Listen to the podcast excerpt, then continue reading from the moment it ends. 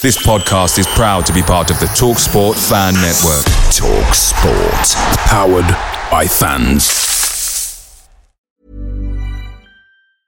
And there it is. That's as good as it gets on this stage. Nissan Townstar EV strikes again. It's an unstoppable van. Unstoppable. Look, Just fantastic. You can actually see the Pro Pilot technology in action. Effortless parallel parking. It moves with all the confidence that comes with a five-year warranty. And with a bench full of all-star van experts, there's real strength in depth here. That's all-star quality. Search Nissan Townstar EV and visit your local All-Star Van Centre to see for yourself. Terms and conditions apply. Five years or 100,000 miles, whichever comes first. ProPilot is an advanced driver assist technology. Driver's responsibility to stay alert, drive safely, and control vehicle at all times. The Talksport fan network is proudly supported by McDelivery, bringing you the food you love. Swansea has more McDonald's than clean sheets this season, so don't forget your McNuggets are closer than you think with McDelivery. The only thing left to say is, you in? Order now in the McDonald's app, and you can also get rewards points delivered too. So that ordering today means some tasty rewards for tomorrow.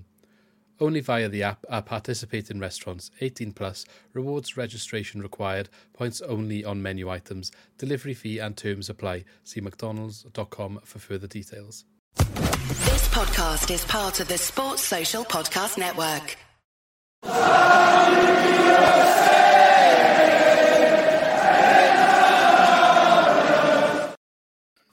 Hi everyone and welcome back to Swanscast. So um, we are joined today by a special guest. So we've got James here. Welcome, James. Cheers, mate. And and Lee has also uh, joined me once again. So welcome back, Lee. Hello. Um, and yeah, we're going to just get stuck into some some Swan stuff this week, and perhaps on this roller coaster ride of the season, a little bit of a a, a down moment, if you like, this week. But um, James, obviously it's your first time on the podcast, so welcome, as I've already said. I know we can find you on Twitter at James SCFC underscore. Is that correct? Yeah, that's correct. Yeah. And you telling me earlier you do a little bit of um, blogging about the Swans or, or interviews and stuff like that. So do you want to share with uh, with the audience some of your content and where they can find it? Yeah, so um, I do my own little independent website. Obviously, I'm trying to be a journalist in the future. So on my Twitter, uh, on my pin tweet, there'll be a link to one of my articles, and then if you go through that, this is my website that I run. I try to upload content as much as possible, not just on Swans, on different. As you know, my pin tweets about uh, Derby County. I've got tweets on loads of different clubs like Sunderland, and just basically just trying to make as much content as possible to create a little portfolio for myself for the future. Yeah, and uh, well done. Keep at it. Obviously, aspiring to be a journalist, so hopefully one day you'll be uh, you'll be somewhere good, and maybe you'll be asking us to come and give you a hand instead. So I hope yeah, so. just, remember, just remember us, yeah. Remember us. I will. but um, yeah. So uh, how how have you both been keeping then, Lee? How's this week been for you? Yeah, not too bad. Had a a week off work. First day back today. Horrific. First day back, and then when you go back after after a break. But apart from that, it's been quiet. Watched football Saturday. All Six Nations. Good sport weekend. Plenty of beer. yeah, it's been quiet. Apart from that. Six Nations on the weekend, yeah, like another another Welsh game where what could have been. Yeah, it played right. To be fair. I know. I I, I thought than we were going to get smashed. Thought we were going Yeah, to get smashed. And coming out of the last two games, I think we should have beaten England and perhaps could have beaten France. Yeah, yeah, it was uh, better than I was expecting. To be fair, and uh, the England Ireland game was class as well. It was such a good game with the red card. I know. It just made me think: How did we get stuffed by Ireland? Though, Yeah, yeah, like, I know. I know uh, they're a good team, but they struggled against fourteen-man England, didn't they? Although England did turn up, I guess, after that Yeah. incident. So it's it's always easy said and done. I can't really talk because we had fourteen players like every game last year, and we didn't exactly uh, Yeah, I hit the saw- ground running. And I saw a stat though that Ireland this year have had more minutes against 14 men than Wales did Yeah, I in the, saw in the as last well. Six Nations. Uh, maybe we can stop uh, having people shouting at us saying it was an easy, easy championship. Then, um, Yeah. James, been up to much this week? Uh, not really. I mean, I in college all the last week, working Friday and Sunday nights, and obviously watched the Swans on Saturday. Back in college this morning. Uh, yeah. Apart from that, not a lot really. Just back and forth with college and work, just trying to get through it. That's fair enough. I know you feel um, I had a weekend off, but yeah, the the work life is is always um, always a bit of a slog, isn't it? But um, yeah, just I know I know it's a little bit uh, not the thing you want to be talking about, but just come home from work and went to go and get some diesel, and there was only one pump on in Tesco's. Had to queue for it, and it was one sixty five. And then after I actually got in, luckily the woman came up and put cones behind me, so don't know whether it was running out, but the car that was queuing behind me was very happy. Bit of a situation we got at the moment, I think. Um, That's carnage. I did see Oh. somewhere that uh, the government apparently this week might announce a cut on the tax for fuel as an emergency measure. So I only filled half the tank, hoping next time would be cheaper. But um, maybe that was a bad move if there's nothing to fill it with. Yeah, Oh. yeah, that's true. On on another note, though, have you seen this thing going around with doors and wheels? Yeah. I just I thought when I first Well, saw it, I was like, a oh, of it, didn't he? Yeah, I thought I saw it and I thought, oh, this is ridiculous. I'm never going to look at this, and I'm, I'm proper in now. And I saw it on James oh. Corden as well. Have you? Have you? Yeah. Ooh, we've lost James. I'm sure he will come back now. Um, have you got an opinion on it, or what? What do you think is the? Uh... I've gone back and forth. I didn't think I was going to get drawn in, but then I, I I'm proper drawn in now. I've seen loads of videos of stuff, and I just What keep going back you and forth. Oh, there we are. He's back. He's back. Sorry about that. Alex. Technical Don't why, uh, difficulties. boot me out there. That's all right. I was just about to This ask you. Are you team doors or team wheels? I thought you maybe rage quit Oh, because uh, um, Team wheels, mate. Team wheels. Yeah, Yeah. wheels. Yeah, I'm wheels. No, I'm not wheels. Absol- I'm doors. I saw the I know. TikTok admin was uh, posting some doors propaganda, and I wasn't happy. Well, I'm with, I'm with him on that. I think it's definitely doors. Are you two No, I- wheels as well? I don't. I Yeah, I- wheels, yeah. I was wheels as of this morning because I saw like, you know, the conveyor belts they use to put luggage onto aeroplanes. It's all wheels. It's thousands of them. How many airports are there? Oh, I didn't. oh, God, no yeah, how many doors are in a skyscraper?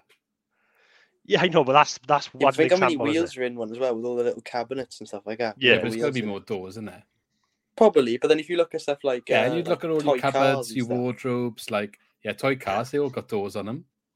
Yeah, but they, they don't really count because like especially like Not the all of them. tiny ones, they're not doors because they they don't because like, Lego isn't ones the have. definition of a door it opens up to something and they don't Yeah, open. every drawer could be a technically a, a, a door. Like No, yeah, But then if you look at like a chest of drawers, it's got like four wheels compared to the one door. mine Yeah, haven't got any wheels. I'm, Mine's de- I'm got- definitely wheels. Yeah, I'm No. definitely wheels. Definitely wheels. I saw. Ask I me again loads of next week. I saw a lot of statistics about how many houses are in the world and how many buildings are in the world, and it's definitely doors. I don't. I don't care what you say. It's it's not. He's done it again. He's on his Yeah, phone. how he many- is. I think he keeps uh, clicking the button. Yeah, but how many how many cars are there? Yeah, but every car's got five doors on it or three doors. Yeah, but no, yeah, I suppose that's true. Yeah. So it already balanced. That counts. cancels it out, mate. You're, Okay, you well, just the cars- over there, didn't you? No, well the car the cars are cancelled. I'm quite new to this, so you'll have to bear with me. The car's cancelled out. You're having having some trouble with your phone there, you James. Yeah, I don't know what happened. They put me backstage. That's all right. That's all right. Um, if you do leave, I'll I'll drag you back in. So uh, yeah, so we'll, we'll we'll we'll get on with it. Look, I'm not having this, right? I'll kick you both out. It's doors, and now we're moving on. Okay. Yeah. Just let us know in the All comments though uh, what you all think is it doors or wheels, and um, tell us why. Don't just start shouting at me. It's wheels. I want to know why it's wheels, and if you can't prove it, All right. if you're bringing skyscrapers into it, though, every door that they've got, every meeting room has about twenty chairs with three or four wheels on. It. Yeah, it. rolling rolling wheels on it. what about a skyscraper that's not meeting rooms and it's just people living there? Yeah, but Well, every yeah, like skyscrapers, every like which- apartment, no. you're gonna have a door for your kitchen, a door for your uh, toilet, a door for your bedroom. All your kitchen cupboards will have doors on them. No, a lot of apartments only have three doors. Why are we still talking They have about the this? main, the main door, doors. the toilet. All, Yeah. your Taking win- all your windows are like technically doors, isn't it? I can go in and outside. No, you're, clutch, you're clutching the straws if you call You're it clutching drawers. at straws for a if you're conveyor belt. for That's windows, gears, mate. You're taking it too far. That's No, gears. the conveyor belt has wheels on it for the Yeah. luggage to roll across You it. don't It's want to bring actual conveyor wheels. belts in. That, that's got loads of wheels. No, Cast, no. the casters. Even like inside of a car as well, the little wheels that turn inside of a car as well, it's just as well as the full. You Yeah. can't have gears, mate. That's that's. If you're Yeah, having that's like you gears, I'm having windows, windows and drawers. Let's move on. We'll pick it Anyway, up again next um, week. 10 minutes into the podcast, and we will get on to the Swans. Before we get there, just as always, don't forget to subscribe. I've noticed that about 54% of people are watching and subscribe, so please just click that big red button. Helps us grow as a channel. We really need to grow to try and uh, further what we do here. So we're aiming to get 500 first, but the ultimate goal is to get to a 1,000. So thanks to everyone who supported us so far. And yeah, we thank you anyone that's going to support us in advance as well. So uh, click the subscribe button and don't forget to like the video as well because that helps it go out to more people, and it will also allow James's uh, website to be seen by more people as well if the video gets more views. So let's support James in his journey to become a top Swans journalist in the future. I'm not trying to guilt trip anyone there. anyway, let's get straight on to the, the football then. So this week, obviously, we came off the back of a drubbing by Fulham. We visited Blackpool, an away game that I really wanted to go to, but wasn't able to, unfortunately. Um, but it did look like quite a few Swansea fans travelled up, and I think I saw pictures on Twitter of a lot of them in walkabout the night before, having a bit of a whale of a time. So it sounded like a really good away day. Got to miss that one, but um, glad for those that did go up and enjoyed. I'm glad they enjoyed the night before because I'm not sure they would have necessarily enjoyed the 90 minutes of football the day after. But I mean, Blackpool Pleasure Beach isn't too far away, so you could always just go and ride some some actual roller coasters instead of having to sit through one this season.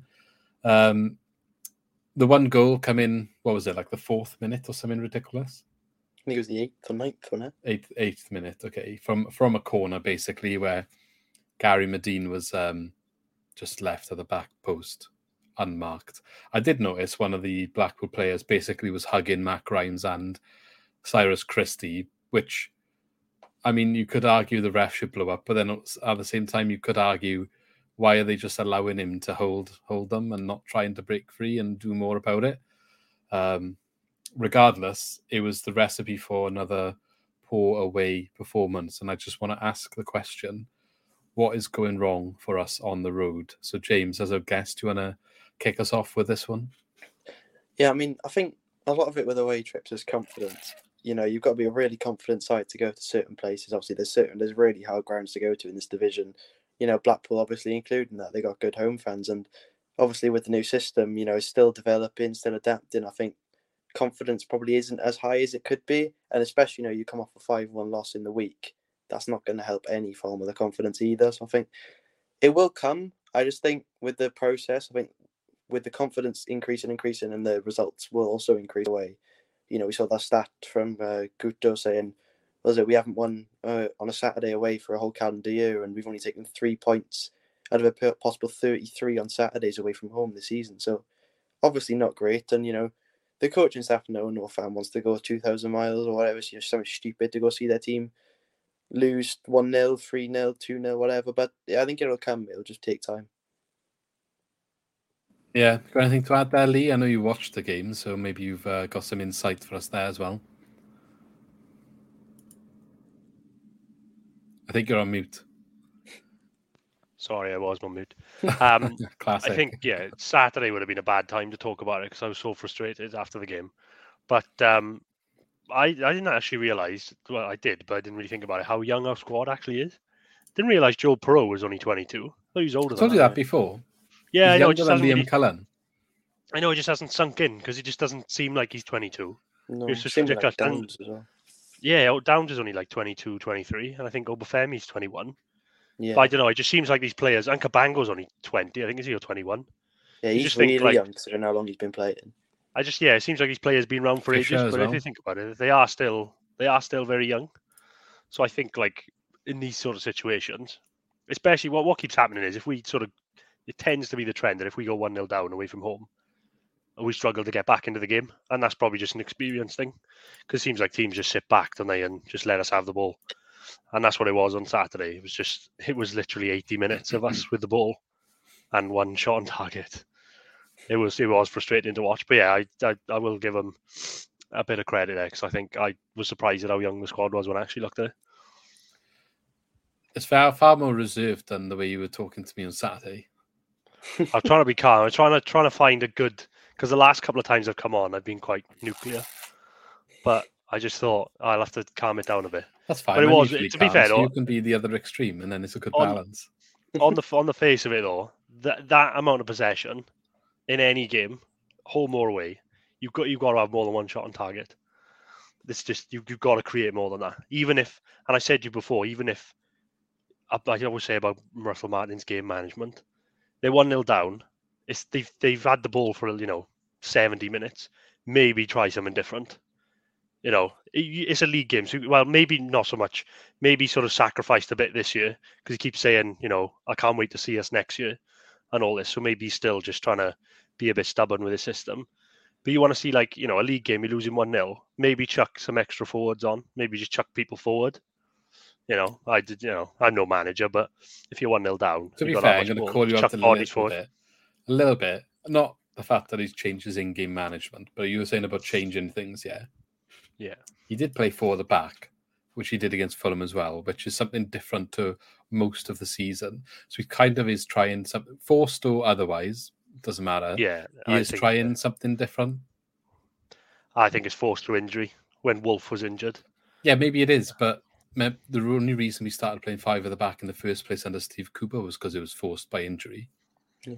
But then everyone gave him credit that it was a system that really worked for us afterwards. I think I challenge you both on the sense of um, with a transition season as well. You've got to try and stick to what you're trying to get to as much as possible because if you change it constantly, you know, you don't have ninety minutes, ninety minutes, ninety minutes of playing the same football. I know it's frustrating now, but I think if we sacrifice results this season for a long-term gain of sustainable results next season, I think sticking with it even when we're not necessarily doing the best. Obviously, you know, don't bring on defenders when we're losing three 0 but yeah. at the same time try and keep it as close to your long term aim as possible so then it'll stick with the team next season. Yeah, that's what I was getting at. I think he doesn't do it for that reason. I think. I think like yeah, Yeah. it's easy. It's easy for us to sort of cry out for him to change it in the moment when we're one 0 down. But I think he doesn't do it for that exact reason. I think he's just getting the game time with that system and the young players in there. So the more game time they have with that system. So I think that's why he doesn't do it. But it is frustrating sometimes. Um, I, I do agree with you in a way. that Sometimes you do need to change it during a match. Though we we called him out in the last video, I think, um, a little bit. So that is that is uh, maybe something. But at the same time, I did say as well, a lot of historic Swans managers who play passing football have always been the same. They won't change it. They'll stick to the passing routes and and they will work is this way or, or no way. And kind of it seems to be a theme with this style of football, at least for us, as well as the thing you mentioned earlier, which is going behind and struggling to come back into the games. I feel like that's always been a theme of us playing this style of football as well. Uh, because, like you said, teams just sit back, there you have the ball, and it's up to you to try and break them down then. And when you're just kind of passing around them, it's probably a bit easier to defend than if you're lumping a, bo- a ball into the box all the time, which I'm not asking for, but it's a different challenge, isn't it? So, um, yeah, anything interesting from this specific game that you've picked out? One thing I noticed was um, because I went on a Blackpool podcast before the game, and they were praising Josh Bowler, saying how good he is and how good form he's been in, and it looks like he had a bit of a quiet game. And they they were like loving it because I told them our left back was basically unavailable and they were going to be playing against Korey Smith, but doesn't look like he did much. He, Yeah. well, he, Yeah. he should have buried two chances though. Yeah, that was He- yeah, he had one just before half time. He's one on one with Fisher, and it's it wide. He's got to score that one, and then there's one later on in the second half where he kind of drags it, drags it wide, and he probably should score. But he was, he well, yeah. Well, I think like most of the Blackpool players are quiet just because of the amount of ball we had, but he definitely should have scored two goals. I think I'd uh, praise Korey Smith though because I know he was filling in, but as you said, Yeah. you know, this bowler's been targeted by these top teams in the championship, and all of a sudden he's dropping under six ratings because Korey Smith, you know, on Yeah. that side keeping him quiet. And I think, you know, he's been heavily criticised all season, me included. You know, I haven't been afraid to say what I feel about Korey Smith in midfield, but at the same time, he has been playing number ten, which isn't his role at all. But I said Yeah. on Twitter, I think it was he's been the midfielder of the season that's played brilliant everywhere but midfield. You know, you put him Yeah. right back, left back, and he's been fantastic. I think Yeah, when that's he's filled in. I don't think he's had a bad game at full back as well. No, Been right there. yeah. I just think is the issues he has is he's not an attacking player. So when he's playing in the attacking role, we criticize him because he's not really creating much. but that's not what he does. That's not what he's there for. Yeah, and that's yeah. why he struggles there. He does a good job otherwise, like keeping the ball, passing around, defending. But when he's in that role, that's not what you're asking him necessarily to do all the time, and we don't we don't create so much, and that's why he's, he's, he gets a bit of criticism. But maybe it's not his fault, is it? And he's doing he's he's doing a job he's asked quite often in a different position. So uh, you know, credit to him for being so versatile this season. Yeah. Uh, I'm, yeah. I'm, I'm not sure. He, he seems like the sort of player that if we do get a few more signings in, might be one of the ones on the the next lot of players that might end up going, perhaps just because he's getting shifted around so much. He's not cementing a, a, a first team role in his favoured position. So if we get a proper left back in, get cover a right back, you know, get more attacking players in, maybe we end up with another centre midfielder in the long term, you know, one or two more transfer windows. Maybe then his days will be numbered, but he is getting a bit older as, as well, isn't he? So um, we'll see. I'm just speculating. Um, the other thing I picked up on, I mentioned Josh Bowler perhaps didn't have the best game. Joel Piroe as well. And I just want to touch on this, not just from this game. Obviously, since we've been fitting in Michael Obafemi, he's dropped behind. He's in a more deeper position. And it, it has worked on occasions and he's picked up a couple of goals, but he's definitely getting less chances. He's, and for me, he's definitely involved in the games less. And for our top goal scorer, I know we want to fit in Obafemi because he's been playing well, but are we sacrificing too much in what Piroe offers just to get them both on the pitch? Because I feel like we're not getting the best out of Piroe now. Uh, he's not looking like if he was from now to the end of the season, out of those two, it doesn't look like Piroe would be the top goal scorer for me, just because of the chances he's not getting as many, he's not in those positions as much. I'm just asking the question, like, is it worth it for us, or are we forced into it because of our lack of attacking players at the moment? But in the long term, at least in the way they're playing with one behind the other, is that the right way forward? What do you think, James? Um, it's actually hard to say because obviously Piroe was on fire at the start of the season, being the only striker. He got all the ball, he got all the chances, and then obviously Obafemi comes in, and all of a sudden it's half and half. And you know, if one of them misses a chance, you know, that's half a chance that maybe the other striker could have got. But I think with uh, with Obafemi as well, obviously, you know, we had the whole situation, whatever was going on behind the scenes with him, and you know, Piroe was getting constant game time. But I think with Joel, it's hard to tell, obviously, you know, because he you have he has you're right, he has slowed down since Obafemi's come in, but then obviously the counter argument is if we bench Obafemi all the time, does he then get unhappy or is his progress halted? As a striker. So you know, he's two brilliant young strikers, both very, very talented yeah. young strikers, and I think there's obviously got to be a fine balance in between both of them because you've got to they're, they're two young strikers. You've got to develop them. They've got to be playing every week to develop into great players. Yeah. What do you think, Lee? Yeah, yeah, I agree with it. We are in a really we're in a blessed position really to have both of them to try and fit them both in. Um, I think they're quite different strikers as well, and I think Obafemi likes to be sort of classic nine, try and get him behind with a bit of pace. And Piroe, even when he plays up front, naturally drops a little bit deeper, doesn't he, to sort of get get into the game. So I think it does work at the moment. I think he's played well though when he's dropped back into midfield. You even see him like putting his foot in and making some tackles, and and he's quite clever as well. Piroe he does create, I think. Um, but yeah, I get what you're saying. I think he's such a good finisher. Like we've seen, like this season, when he gets a chance, nine, nine times out of ten, he's burying it. So it just could be something again that he's that he's trying, um, looking looking towards next year, seeing where he can fit them in. Maybe he'll try something different between now and the end of the season, or he's just dropped him back a little bit to stop him scoring some goals so he doesn't score in the summer. Yeah, I imagine that was the reason. Yeah. I mean, I'm not saying we shouldn't start on both. Perhaps it is what we need to be doing, but I would like to see maybe something else sometimes. You've got Ntcham playing perhaps wide, and I'm not sure that's the best place for him. Is, is there not an option perhaps with Obafemi's pace to put him out there, keep Joel Piroe kind of as a striker, and put Ntcham behind Piroe, play him as more of a, a cam role? One thing I think... I'd say about Ntcham is he's been, I don't know from like a, anyone else's perspective, I think he's been way more effective when he comes off the bench to make an impact rather than starting. I think you look at his contributions in recent games, they've all come from off the bench rather than. I'm sure Lee will agree with you here. He's not been a massive fan of him of late. Yeah. No, I haven't. To be fair. Like he's, he's obviously you know a great player. You know he's got a very high pedigree of high level football, but again he was great at the start of the season. I think he's been much better coming off the bench. You know his fitness was obviously mentioned when he joined, and you can tell he's not Yeah. built to last ninety minutes every match. Yeah. I think it's obviously with you said with both of the strikers playing, it's just a case of obviously creativity. You know, are we going to benefit with more creativity with two strikers or one? And whichever one's the answer, you really need to adopt that as soon as possible because Yeah. that is our main issue: is creating stuff in the final third. Yeah. Well, Yeah. Go on, Lee. No, I think, uh, no, I little was just gonna say on the go- Chan. Yeah, I just I have criticised him quite a lot recently, um, but I did caveat it and say that I don't think he's fit. I definitely don't think he's been fit all season. You've, we've seen glimpses of like what he can do, but not not enough for me. It's just games like Saturday where you know he's got the quality, and you just when we're sort of struggling up against, you just don't see him. You just don't see him really making a contribution. Um, but no doubt, like if they can get him fit and you know, uh, well, 100% fit. I think he'll be class going into next season.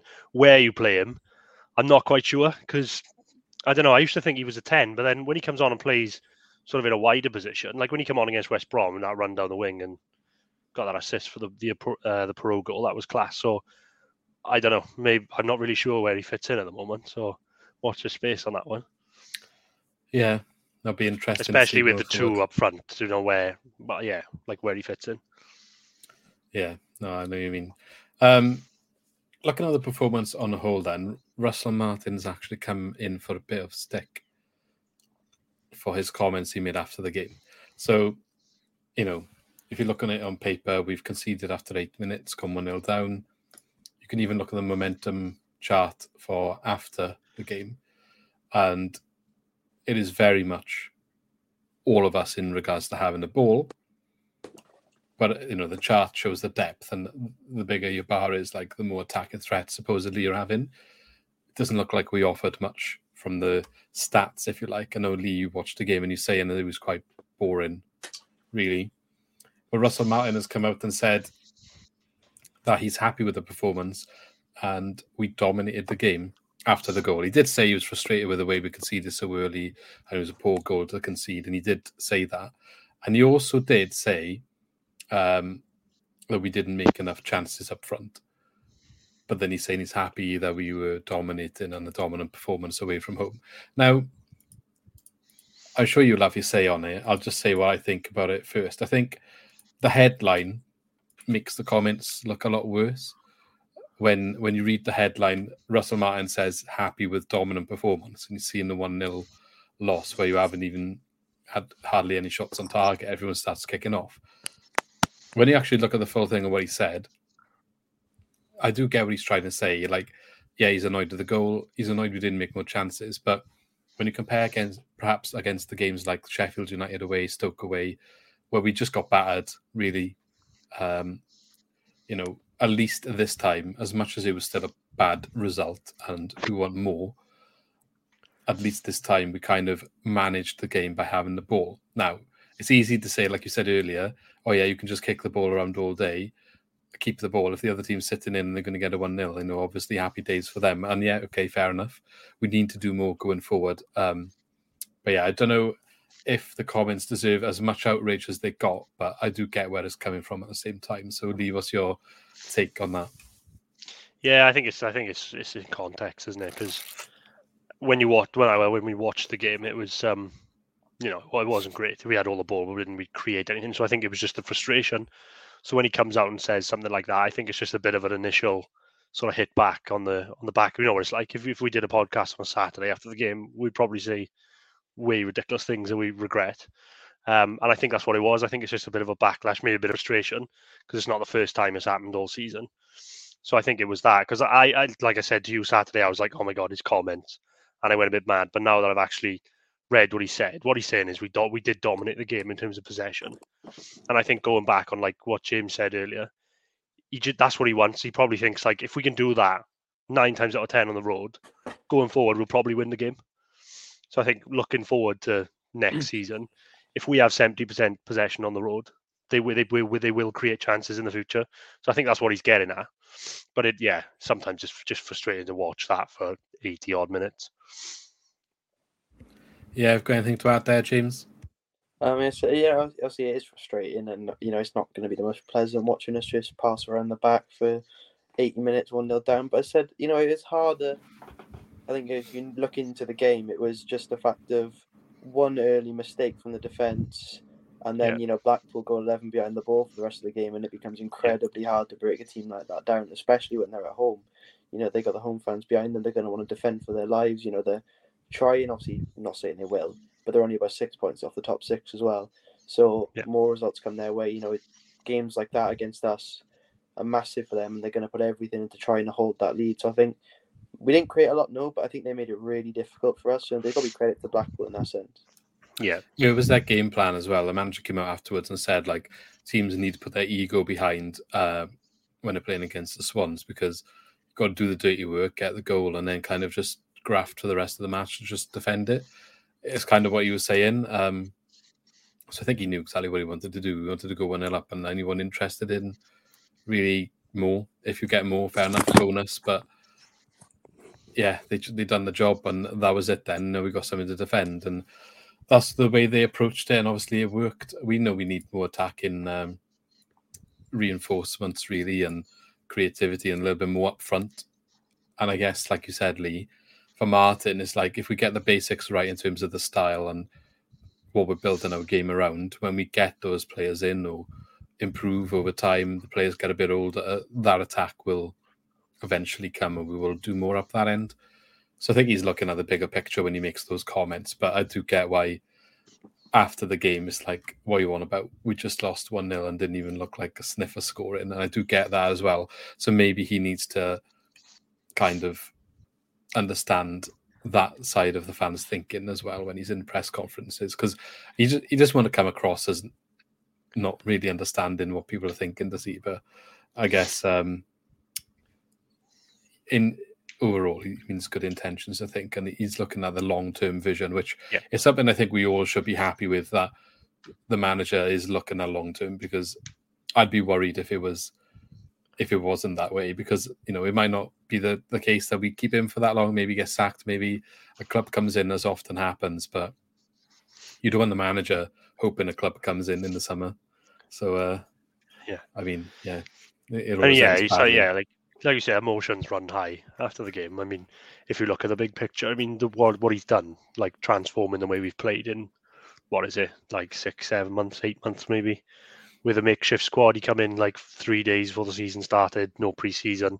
Still got to go back to that. Um, yeah, I think no doubt it'll be hundred times better next season. But to even just have like the possession stats that we do and managers coming out and saying that they've got to adapt the way that they play against us is already big signs, isn't it? But having said that, he's put a lot of pressure on himself for next season because he said it a lot now. He comes out and says like, I think he said on Saturdays like, I can't wait to see us next year.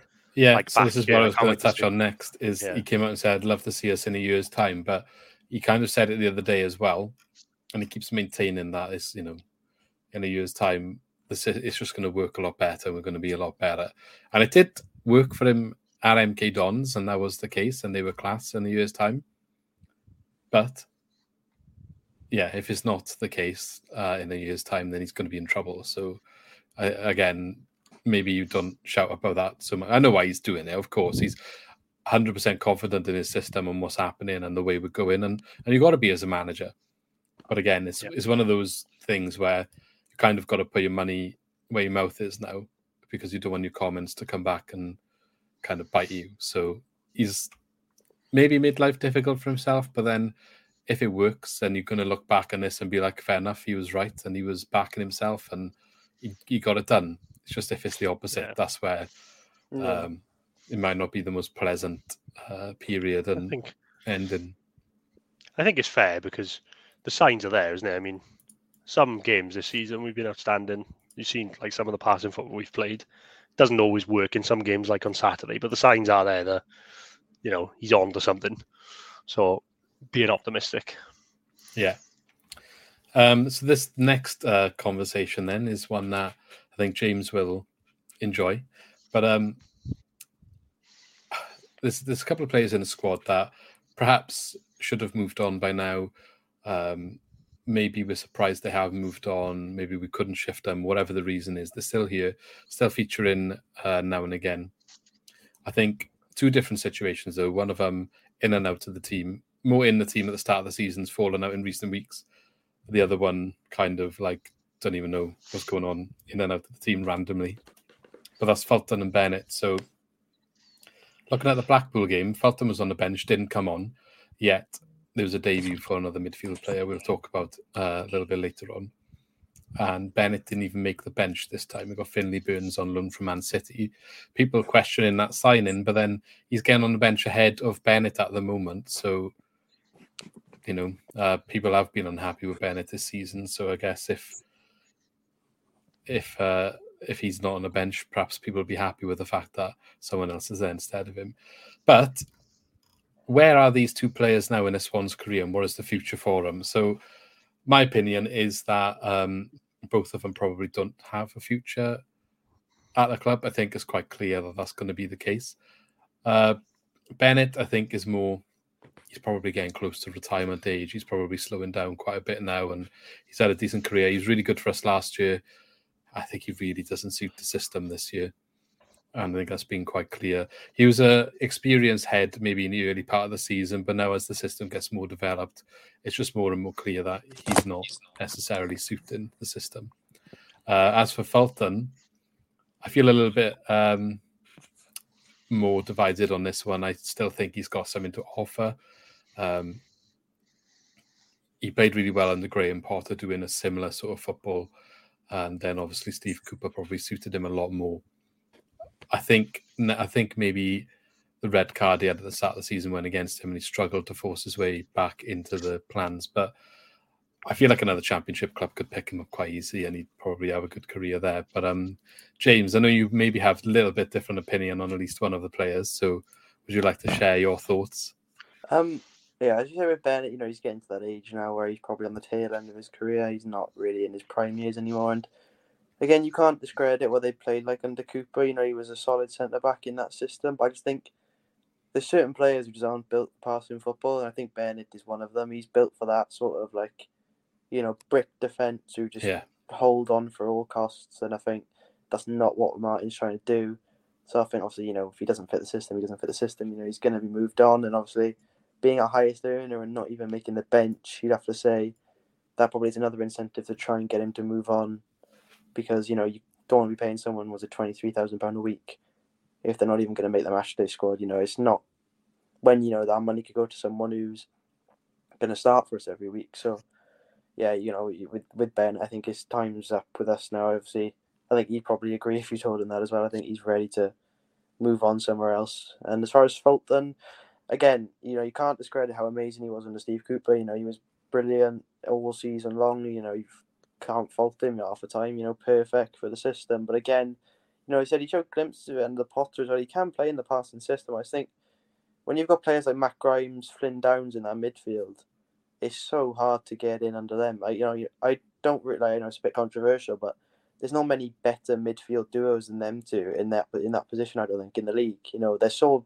both talented footballers that when you've got them to compete with, it's obviously going to be a challenge. And I think Fulton's career is by no means over, and he's a brilliant footballer. I just think he works better in again a more Steve Cooper like system where he's just you know you could tell he loves a good he loves getting stuck in. You know, so does Downes as well, but Downes has got a little bit more. Uh, like composure aspect to his game, a bit more better with the passing, and I think for Fulton, you know, he could be a good squad player, but as you said, you know, certain people making their debuts on Saturday rather than bringing on Fulton probably says a lot about where he stands in the team right now. Yeah, I think um, Russell Martin made up his mind on on him from day one. I think, to be honest. So I don't really, I don't necessarily think he's given him the best, most fair chance of actually proving he can play in this system. Uh, but there, you don't really know what happens in training. But managers come in with their own ideas, don't they? So it is what it is there. But uh, yeah, a little bit more reserved than what I expected after the uh, the Fulham game the other day, but maybe you've had a chance yeah. to calm down. But yeah, emotion. Uh, you know, it's just any fan. You know, you care so much about the team. You see them lose, you get oh yeah frustrated, and you say so many things after the game that you yeah. don't actually mean. oh, you know, obviously, you know, I understand. Yeah, it's, uh, some of the some of the stuff, some of the stuff that I messaged Luke after games ridiculous. I know I'm Normally trying to calm him down, and he's well. like, "No, you're not listening to me." comments on Twitter as well. You know, I, I, I want to say it as well. You know, people who don't think Martin's the right manager does a bit and does annoy me a bit. I'm not gonna lie because Yeah, you know you've got to just understand what's going on at the minute, and you've got to realize that this isn't this was never going to be a short term project. It wasn't going to Yeah. be, you know, like Cooper. Obviously, you know, you can't compare them. So yes, he got us results. Yes, we got playoffs two years in a row. But at the same time, that football isn't sustainable to continue with in the long term, and it won't work forever. You know, as you said, you know, you play against teams like Blackpool the way they played on Saturday. That won't work forever if they keep playing like that. And I think people just got to realize it will come. You've just got to be patient with Russ, and hopefully the Yeah. club And- sees and they well, asked for I it as well. most of them asked for it in the summer. They got fed up with Yeah. Cooper and wanted more like exciting passing football. Maybe it wasn't as exciting as you want on the weekend, but you've got to build that. You're not just entitled to it overnight, and it's got to come from exactly. somewhere. Yeah. The thing is, when we did it, when people say about going back to the way we used to play before, it took years. You know, when Martinez took us over in League One, that's kind of where it started. It took years before we were, you know, really hit our stride playing that football. So it's not just going to happen overnight. And we said about the time that he had at the start of the season.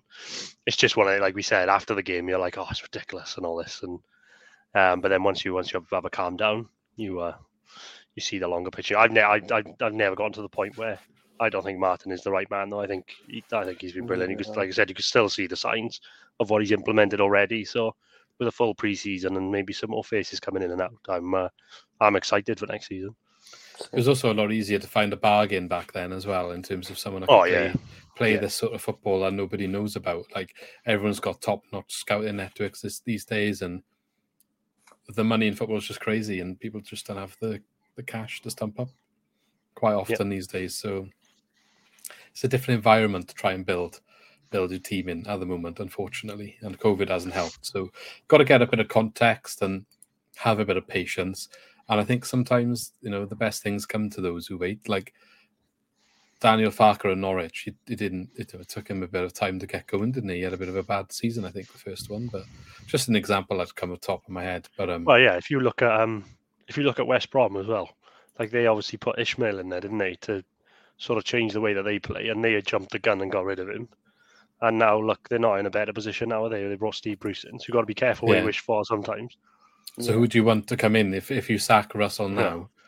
Uh, like if you look looking the West Brom as the example, they sacked a project manager and got Steve Bruce in as one of the like, oh, he's done it, he's been and done it, you'll you'll do a good job, get us to the playoffs, and they had an absolute torrid start under him. So Uh, you know, you could sack Russell Martin now, and then it gets worse. You'd end up with someone Yeah, like Mark Hughes or Tony Pulis, and it would just Oh, all go God, down yeah. the drain. And you've got to start again then as well, haven't? Yeah, and then you're back to the unsustainable short-term gain for no Yeah, long-term yeah. benefit. I think if Yeah. you As commit said, to a like, you know- manager like him at the start of the season, Yeah, for a project, then you need to allow him time to build the project. A project isn't seven, eight months into a season. You know, we're not at risk of relegation, so it's kind of a bit of a free pass now. We're, we're not going to go down. We're like, what, 20 points clear? something. think- I mean, e- even if we weren't, the teams in the bottom four were so poor. I would. Yeah, yeah, they are. Yeah. But like, well, there's only 10 games left or nine games left, is there? Yeah, Yeah, We know no, we I'm are surprised. Yeah, we're on 44 and Barnsley are on 24, I think. So yeah, we're pretty far away from that threat. Yeah, so I, they're not, I don't think any of the bottom three teams are getting to our points total. 44. Uh, No. Barnsley on 25 now, yeah. So they, they're not getting another 19 points, are they? They've got 25 from 36. And they didn't even have a points deduction. Yeah, No, that's so, bad, um, isn't it? Barnsley Peterborough have been quite bad this season. I mean, I know I don't want to say too much because We've got Peterborough next now. Watch them go turn us over. But um, Barnsley's Yeah. form has, has improved recently, to be fair to them. There we are, Lee. Lee's got uh, Oh, the Rona. Sorry, I thought I muted myself then. So I'm sure everyone, if you've got a plane in the car there, just had like a massive uh, um, impulse from your speakers. Wake bad. them up while they're driving home from work. There we are. anyway, let's move on. We did touch on um, debuts for a couple of players. So finally, we got to see our new left back in action. Nathanael looked better, got off the bench replacing Korey Smith, played about 30 minutes of football. What are your first impressions on him, Lee? Yeah, to be, to be fair, not didn't have a great deal to do. Looked sharp, to be fair. Seemed to settle into passing the ball around. He had a bit of a good interplay on the on the wing with Paterson at one point, which created our one shot on target. Um, but apart from that, um, yeah, I can't can't really judge too much. I think he played again today, didn't he? In the under twenty threes, I think he had a run out again. Yeah. Um, so I think he de- desperately needs game time. I don't think he'll start again. I don't think he'll start on Wednesday either. I think he'll come off the bench again because um, I think he's been out for ages, and he was wasn't he out a bit before he even came to us? Yeah, He was in was England out for a kind bit of. before. With, Yeah, I think, injured in his first training session with us. I'm pretty sure. Yeah, so I think he's just uh, he's just easing him in. I think he said, I I win one interview, Martin. I think he said um, it's unfair for me to like chuck him in at the moment. So I just I don't think he's quite ready yet. But seemed alright what I saw for the thirty minutes. So watch your space on that one. Yeah, you for excited him? about him, James? Or Yeah, you know, it's, again, another young player. You know, you can see the philosophy Mark's trying to do with, you know, revamping the squad from a bit of an aging squad back down to what we usually go with the younger squad, you know, 20 years of age. Still not, you know, not experienced at this level yet. So, you know, to be thrown in straight away after an injury is not going to be easy, especially on your first ever game in this level. So, I think, yeah, you, you, look, you look good. You know, showed like glimpses of things. Obviously, not a lot you can do in half an hour of the football when you're chasing the game as a defender. But yeah, you look good. I think you could be a good player. an um, 18-year-old academy project uh, product, I should say, not project. Cameron Congreve got on the pitch as well. Um, I think he only had like nine minutes or something, but another one off the academy line, uh, the latest one, perhaps one that wasn't expected at the start of the season. I think he's come on quite well under Russell Martin by all accounts. So um, nice to see someone else getting getting an opportunity. So maybe one for the future. But from the glimpse you saw of him, Lee, got anything uh, to offer us? A little bit of insight. Well, I don't know. It's him again. He was um didn't have a lot to do in that sort of short time that he come on. He looked like he had a nice little first touch on him though. Like looked lively. I thought looks like more of an attacking midfielder. Came on Um, foot and chammed, didn't he? So Yeah, I thought yeah. So yeah, another one really can't really judge too soon. But I don't know what's happened. I'm not like not an expert on um the under 23s. Don't really keep up to date with it that much. I try to, but not always. But it just seemed he was on the bench for one game, wasn't he? And then he had his and then they signed him to a professional contract, didn't they? And then he's he's had his debut on Saturday. So it's all been a really quick turnaround. Unless it's something, you know, Martin has seen him and said, "Look, we want him in the squad. He looks good." I think I can't remember who made the comment, but someone said he was like a leader in the under 23s. Um, so maybe just instantly likes him and then going back to Fulton. He's obviously made his mind up early about him. Maybe he's just looked at this player in the under 23s and just thought, this is definitely the type of player we want in. Get him some game time. yeah, worth worth chucking him on rather than Fulton if he, well, exactly, he's made his mind up and he thinks, well, he's not the future. So why not give some minutes to some people that might have uh, an input in the future? And we do need a bit of flair and attack in the play in our game more than what we have got. And I did see in his nine minutes he did have a shot. It got blocked, but Yeah. he had a shot, which Yeah. I guess for your debut as an 18 year old, why not? And it just try and imagine he smashed down the top corner in the 93rd minute. All the away fans going nuts. That would have been another debut, wouldn't it? So um, Yeah, I think I can give a bit of better insight on him, I guess, because a bit of a run joke. My mates mentioned it a few times, but I was I, he was in my year in school, so um, Oh, Oh, I've play. played against him a couple of times actually. He's not Oh, fun to nice. play against when you're playing in. there we are. Then we'll get the so- scoop. You know, you know, he's a nice lad. You know, he's he's good for yeah, evidently a great footballer. You know, playing in PE whatever, he'd always be on the best team. He'd be the best one on the team. You know, you Yeah. didn't want to play if you weren't on his team. You know, he, you know he's great footballer, and you could tell for his under twenty three performances as well. He's definitely going to be great. You know, eighteen years of age, as well. You know, come on, make your professional debut. Only after what his second game even being on the bench, and he's already on the pitch. So that's got to say something about his ability, if nothing else. And even at his age, compared to some other players, you know, who are a bit older than him in the academy, that he's on the bench and they're still playing under twenty three football. So I think it's a testament to his ability. Yeah. Yeah. It's quite exciting, really. Like a local lad as well. He must have just must have seen something already to chuck him straight in, even if they've brought him in to train with the first team and they've just thought like he's he must have been that good in training. So I hope he gets uh, more game time between now and the end of the season. And I keep I just keep forgetting again. Like we I don't know if we were on the podcast at the time actually, if it was before we started, how young the squad is. So you've got this 18 year old coming in now, and then I forgot. Then you've got players like Brandon Cooper coming back and Ollie Cooper. You've got all these young players coming. They got if they can stick largely with this group of players that they've got for three or four years, they could be some force if it all Yeah. goes to plan. I mean, you got like Yeah. uh, that Ben Lloyd as well. He made he he played earlier Yeah. in the season. and He's seventeen. You know, he's even Yeah. younger. Dan So, you know, as well. We've got a really good youth foundation, I think, mixed with you know you've got experience heads like you know you got Smith, you got you know it's mad how you got people like Matt Grimes, the age of was he 26, 27, He's one of the more experienced players in the team. Yeah, Yeah, crazy. Um, well, I hope it goes well for Cameron. It's quite nice to see a, little, a player come in midfield from our academy because I don't think he's been too many. I know we've had like Dan Williams and stuff, but too many that have come in and actually managed to break through properly, get in uh, the game properly. You know, even attackers like Cullen been in and out, but he's gone on loan. We had Garrick come in and out, and then he went on loan. Connor Roberts, Well, Cabango, as Rodon, well. they're the main ones that came through recently. So it'd be nice to have someone further up the pitch. Let's hope that he can make a good Yeah. impact and uh, stick around and, and have some positives going forward. Um, sticking on the youth uh, trend, Kyle Joseph uh, played in that game you mentioned earlier, as well as Ogbeta, and I'm sure a couple of others. But a notable performance from Kyle Joseph. Obviously, he got recalled uh, in January from his loan spell, whilst Morgan Whittaker and Liam Cullen went went out on loan. So he kind of came back to be the cover striker as those two left who were kind of doing that role between them. Um, and he scored four goals in the under 23s. So he's, he's got something about him as well. I know we brought him in and he's not necessarily one of our academy products, but um, you know, he's getting some minutes off the bench. He had an unfortunate run out against Fulham where he was kind of just out there to run around. But uh, I would like I wonder when he's going to get his first start in the first team, like in the league, and to see what he can actually offer. Because I feel like every time he comes on at the moment, he kind of sees the game out more than Yeah, is there to try and actually change the game.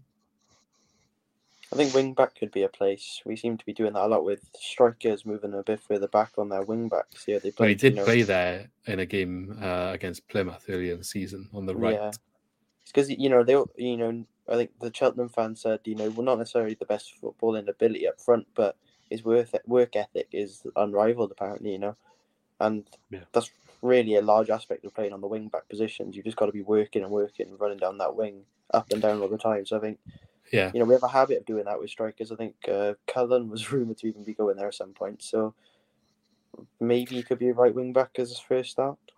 Well, I um, I actually made a point of saying after the Plymouth game when Morgan Whittaker scored a hat trick, he was getting all the plaudits. But for me, Kyle Joseph had a far better game than Morgan Whittaker in that game, and he was playing wing back. He looked far more lively on the ball, far more dangerous. Took a lot more players on than Whittaker. Whittaker just happened to be in those positions where he scored the goals, and credit to him for for the finishes. But his overall performance that day wasn't as good as Kyle Joseph's uh, input on the game. I thought anyway. So yeah, I I could see him offering something in wing back. I guess at championship level, you just have to make sure that he can do the defensive part enough before you you put him there. I guess, but I'm sure he's come on actually as a sub once or twice in the league there. But I guess only in like the 89th Yeah. minute or something. Yeah, so yeah. come on a You couple don't of times. see- he? too much. But um, yeah, one for the future. I I do wonder if like Piroe or Obafemi or even both got injured. Um, you know, how would we fare with him perhaps starting and and if he went to be a main striker, it'd be he, he could be one of those hits a ground running, or he could be one that doesn't score a goal. So it'd be interesting to see what he can offer. Perhaps um, I think uh. I yeah, if you're trying to mold him into a wing back, I think it makes sense because um, you see when he plays the wing back, sometimes they're like up with the striker, aren't they? Like it's almost a three up top with the wing backs with how far they get forward.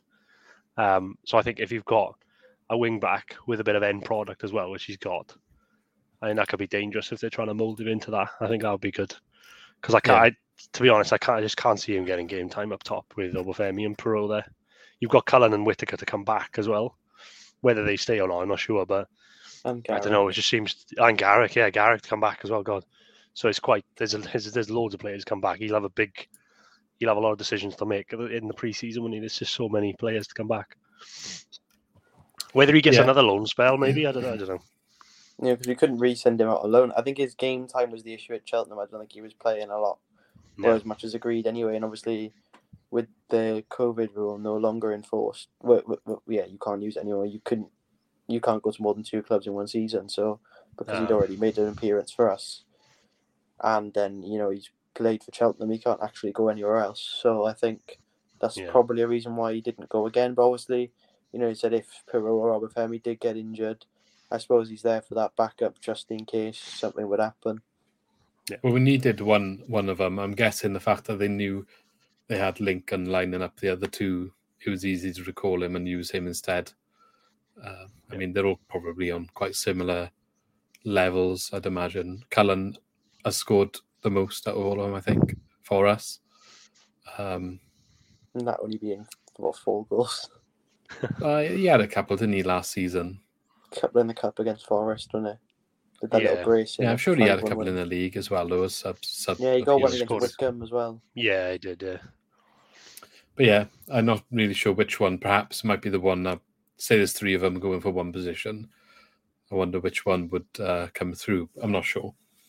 Um, but yeah, that's uh, most of the talking points. Just quickly touch on the next game then. So we're going away to Peterborough United.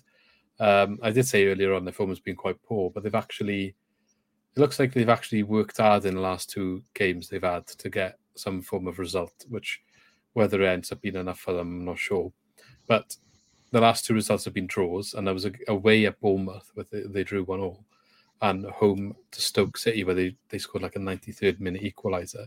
Obviously, Stoke have been quite poor recently as well, so not a good result for them. And Bournemouth as well, like they they tend to drop points here and there. Before that, they lost five on the bounce, but one of those was a 2 0 defeat to Man City. You know, our away form hasn't been great. How do we feel going into this one, Lee? bit more confident because it's not Saturday at three o'clock. That's but we seem to we seem to pick up some good results in the week.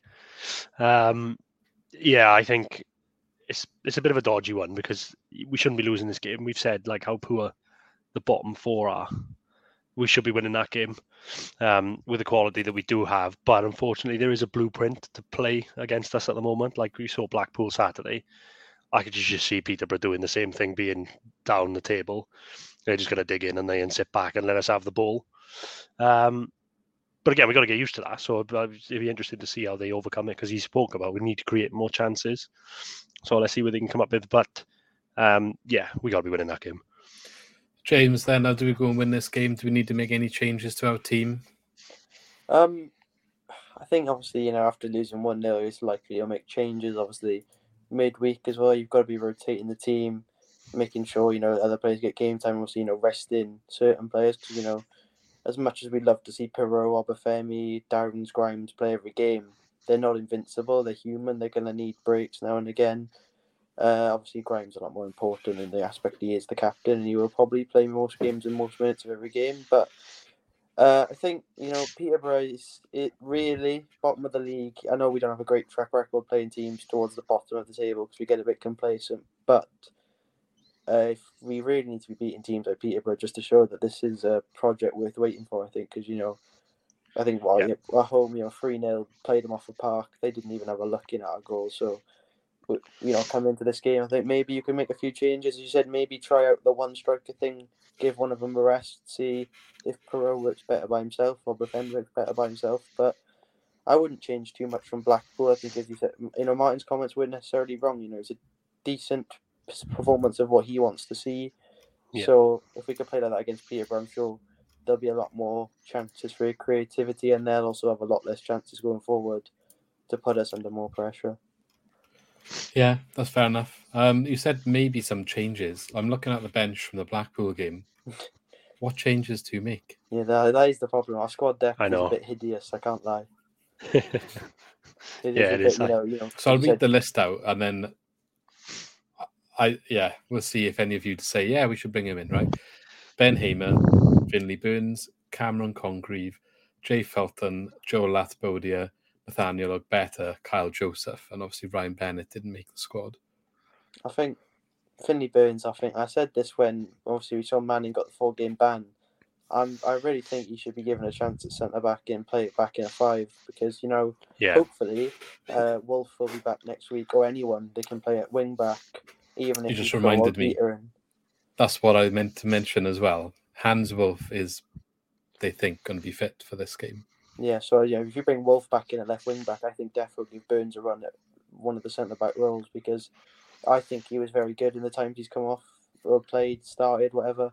He's been very impressive, you know, and we have the option there if we want him next season. So I think he's really got chances like this now with Manning on a four game ban to go Yeah. out there and show why he deserves to be re signed next season. And hopefully he can be as good as he has been. Because, you know, it's, one thing that he brings to the team as well, which we don't have a lot of, his height. You know, he, our tallest players like Cabango's six one. Yeah, I think he's our tallest player. So, you know, with someone bringing, obviously, you know, we had the whole Rhys Williams saga, which didn't exactly go to plan, but Burns has shown he is a lot better, I think, in the aspect of where he plays, and maybe, hopefully, and we got our first set goal, set piece goal all season, uh, in the last week. So maybe Burns can be that threat from set pieces at six foot six.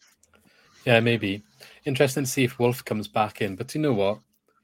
I'm actually like, he's done a good job at left wing back, but I just want to see more of him further up the pitch. Yeah, Like when he played, I can't remember what game it was. It was one of the first ones he played, but he was on the left wing. It might have been, um, I I can't remember who it was. I think we lost the game, but he did really well on the left. He was taking players on. He actually wanted to run at players. And he was beating them and getting in the box and crossing. He looked dangerous, and we don't see as much of that from his left wing back position. So I do wish we we saw a little bit more of him further up the pitch. I, I get why he's there, but it's a shame because I don't think he was intentionally or initially bought for left wing back. It just so happens that that's where he's ended up. Um, Yeah. And I hope you know if Ogbeta's come in fit now and getting a little bit more up to speed. I don't want the fact that Hannes Wolf uh, can play left wing back to stop him getting on the pitch. I'd rather have the left wing back on the pitch and have Hannes Wolf as competition for Paterson or Cham in those kind of roles. So then they aren't necessarily always guaranteed to start, which may, maybe makes them play a little bit better. Otherwise, they get dropped and Wolf has a go. Like you know, that's that's kind of what you want, isn't it? So yeah. um, We always look at the um, always look at the bench and you think, oh, we need a change in this game, and then you look at the bench and you just think, oh, I don't know who's going to come on and change this game. But with Ogbeta coming back from injury and Wolf coming back from injury, um, and we said about Piroe and uh, and Obafemi, there are a few there are like a few more options opening up to him now. Like he's gone back to a four uh, in the last couple of games, isn't he, at the back? So it'd be interesting if he, you know, if Ogbe- is going to be fit. I don't think he will be for Wednesday because he played today, didn't he? So I don't think he's going to start. But you might see, like you said about Ntcham, being better coming off the bench if he plays him, you know, on the left and Paterson on the right, or or swap them and then bringing Cham off the bench. It'd be good to see what that uh, what that's like. It'd just be something different, wouldn't it? Just keep to Korey Wolf. Smith left yeah. back and put Wolf instead of Cham. That'd be nice. I wouldn't even be against that. As I said, you know, he's been great Yeah. at left. I think he's been great at fullback, so I, I would I'd not be that. against him starting there. Yeah. Hmm. Well, it would be interesting to see what Russell Martin does for this one. Wednesday evening, uh, the Peterborough game. I don't know if this one's on red button. Hope so. Yeah, it is. Yeah, after we moaned Yeah. about Sky. Yeah, good because I'm sick of not being able to watch the games. Trying Legally. stream somewhere Well, doesn't really work, does it? uh, it's hard these days to find a lot of them, but legally, you should be able Yeah. to watch the game. I agree. You shouldn't have to go to these. Especially Other like obviously, I guess the whole Saturday three PM no, but midweek seven forty five, especially in Peterborough. I mean, that's a trek as it is on a Saturday. Yeah, oh, yeah. fans, let Yeah. alone a bloody Wednesday night. So yeah, I think Yeah. midweek game should really be put on the red button.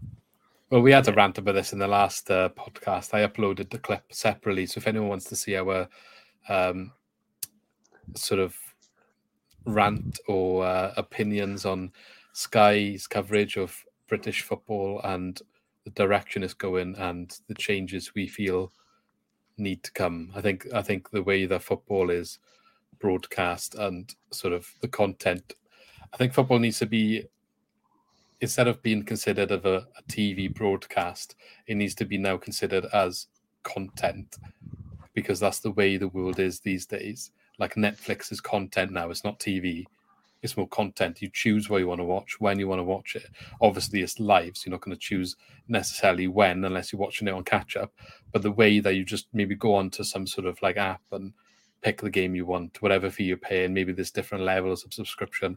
It just needs to get modernized to like modern ways of how people consume things, and it's just an old-fashioned system that just is not working. I don't think in this country. Like, why why should you be able to watch these games abroad? Like, it just makes no sense. But you can't watch half of them in your own country. Like, it doesn't matter what team you support. I think everyone should be on the same uh, agenda here. But us guy, they're gonna keep control and keep doing what they want to do until the money is at risk or there's another competition offering more or whatever the Keep putting uh, situation is. Bournemouth versus Middlesbrough at 12 o'clock on a Sunday. Yeah. I was thinking that the other day because we said we moaned about this the Sky coverage and said that I saw they, they they might argue that less people will go to the games if it's on TV, but then they pick a game for TV. I remember one of them was Cardiff Middlesbrough, and that was twelve. So Middlesbrough Yeah, they going put, to get they Cardiff. Bour- Bournemouth versus Middlesbrough, which is the longest journey for Yeah. any football team in the whole season, on at 12 o'clock. And there's Bournemouth fans having to leave at like three in the morning just to make Yeah, kick off. it's- Like, not even. So you- early. You're guaranteed then by putting that game on TV at past twelve. You're guaranteed that less fans are going to go. It's Yeah. kind of counterproductive to what That's- they're trying to do. Yeah. I suppose that is the point, though, because then you get more people subscribing to their subscription services because they simply won't wake up at three in the morning to go travel stupid amounts of miles in a day to But go then- watch their team. But then they argue the point of not showing any three o'clock ones is to keep fans going to the games. So Yeah, it's very contradictory in certain It's- aspects like that. You know, yeah, I said it's that I know it's ridiculous. midweek games are going to fall, but Swans Peterborough's on Wednesday was that probably avoidable? You know, It's quite a far that's one, what, isn't it? Peterborough, it's literally on the hours. east coast. It's, just, it's as far as Norwich, really. It's Yeah. not Yeah, it's, to it's a hell of Norwich. a trek, Peterborough. And you think how far, how, you know, how far Norwich is for a normal Saturday, three o'clock. That's still waking up relatively early for Swans fans. So Yeah. you think how, how late they're going to be home from that Peterborough game? You know, they're not going to be. It's surprising, really. Like you should be, you'd imagine they'd think about, and I saw I saw people calling this out. I know we've gone off topic again here, but like the environmental aspect, environment and um, all that sort of stuff is a massive topic these days. Uh, global warming, reducing your targets, you know, being more sustainable, all the rest of it. I know you to go into detail on that, but like Sky as a company, by putting the games at these times, well, I mean, the game's at a time, isn't it? And then Sky move it for TV, so the game is now a different time. So, like, just from like public transport perspective, these these times make it so like you can't get a train to Peterborough like Wednesday night and get That's home on the same night. problem. I, Pu- I, I Public live transport, I live close. Obviously, I don't have the benefit of going on the coach. Like at the Swansea fans, thirty quid. It cost me yeah, a lot of Yeah. money. You know, I spent. I think it was ninety pound alone on the train just to get to Preston, and yeah. So it's- you know, aside from there's the no costs, trains. I can't simply do midweek games because you know no driving. Yeah. uh, you look at like how far Peterborough is, and getting a train home at ten o'clock at night to be back at the time is impossible midweek. You'd have to stay over. But then encouraging like all the fans to drive. I know there's buses that are put on, but it's not everyone's going on the bus. You're reducing the options. There's no like public buses, you know, like or or um, trains or anything like that. Like or even if I know a long shot, but there are some games you might travel to by plane. Like when we were in the Premier League, you might have gone to Newcastle on the plane. Yeah. Um, but the timing of this game just reduces your options. And just from that perspective as well, I just think Sky should do better. Um, it should be like, you know, they, they didn't put Cardiff Swans on the TV. Why why didn't they make Yeah. Cardiff Swans a midweek game, evening? Because Oh, that'd be good. It's literally Friday up the night road. would have been It's good. literally up the that'd be road. interesting. everyone can get a train up there. Do you know what I mean? Yeah. Like Yeah. organize organize one train with National Rail where this is designated for the football fans. I don't know, just as a, I something mean, that they usually could the do. coaches anyway, but everyone has Yeah, to go well, on them anyway. yeah. So Bubble Yeah. coaches, isn't it? Yeah, exactly. You wouldn't even Oh, have. the that'd be that'd be class but- if they did, if they did a midweek one. I'd fancy that just for a change because Friday night against oh, Cardiff, that'd Friday. Friday night. But like everyone's owned by like half past 10, 11 o'clock. Do you know what I mean? Like if, Yeah, a midweek even game and you're owned by eleven, like come on, that, that would Mm. that's what they need to do. Yeah, the close and right- rivalries, they should be midweeks. especially like We usually I said, it's, it's hard to get trains home from these certain places. Like, there's no chance in hell you're traveling to Peterborough on the train unless you do it two separate days. You know, Yeah. you'd be sitting in a train station at 3 a.m. waiting for it to open. Yeah, Yeah, yeah. So Well- they don't, they don't, they don't really think of it that well, do they? They, no. they could definitely plan it better. No, they don't give a crap about the fans. They're just like. Well, if you I look at it- anything comes across. They're like, "Where- what, "Where's this team in the table? Where's this team in the table? How many times we showed this team? How many times we showed this team? Who's going to bring in the most money? that's the things to Mm, consider. don't know, man. Or consider are they West Brom, and if so, yes, put them on TV every single game they play. Yeah, but they're supposed to have Oh, a they're quota, always aren't they? Like TV, you're aren't only You know, supposed they're to only have a supposed to have certain like amount. X amount of games, but haven't they been broadcast like thirty times? Yeah, probably. But then when you think about it, like Birmingham's the second biggest um, uh, city in the UK. Yeah. So by showing West Brom, they're probably catching a lot more people watching Yeah, true. Sky. That's the, probably the point behind it. Like when Leeds were down here, they used to be on TV all the time just because Leeds historically have got a big following. Leeds are constantly on TV. So it's, that's that's what I mean. That's what they consider these things. They're like like they're in it for themselves basically, and they're not giving any crap about any of the fans. Anyway, But we, we had a rant about all this in the last. to be to be fair podcast, though, so- I will say, like you said though, like if you think we got Birmingham home on Saturday, that could have been midweek, couldn't it? flip them round. I mean, I like Yeah, it that- when the Midlands games are on a Saturday because it's not far to travel. To be fair, it's quite good. Like Coventry bought a massive following down, didn't they? Because it's a nice trip for a Saturday three o'clock. But then realistically, we've got to go to Peterborough on a Wednesday night, and then you know we've got Birmingham on Saturday. Like they could should have be the other way could- around. Yeah, yeah, they could have yeah. easily done that the other way around. Yeah. Well, there we go. I'm sure again that topic's going to keep coming up. I'm sure. but thank you very much today, James, for joining us. No, thank you very much for having me. Would you like to remind everybody where they can find you on Twitter and, and any of your work?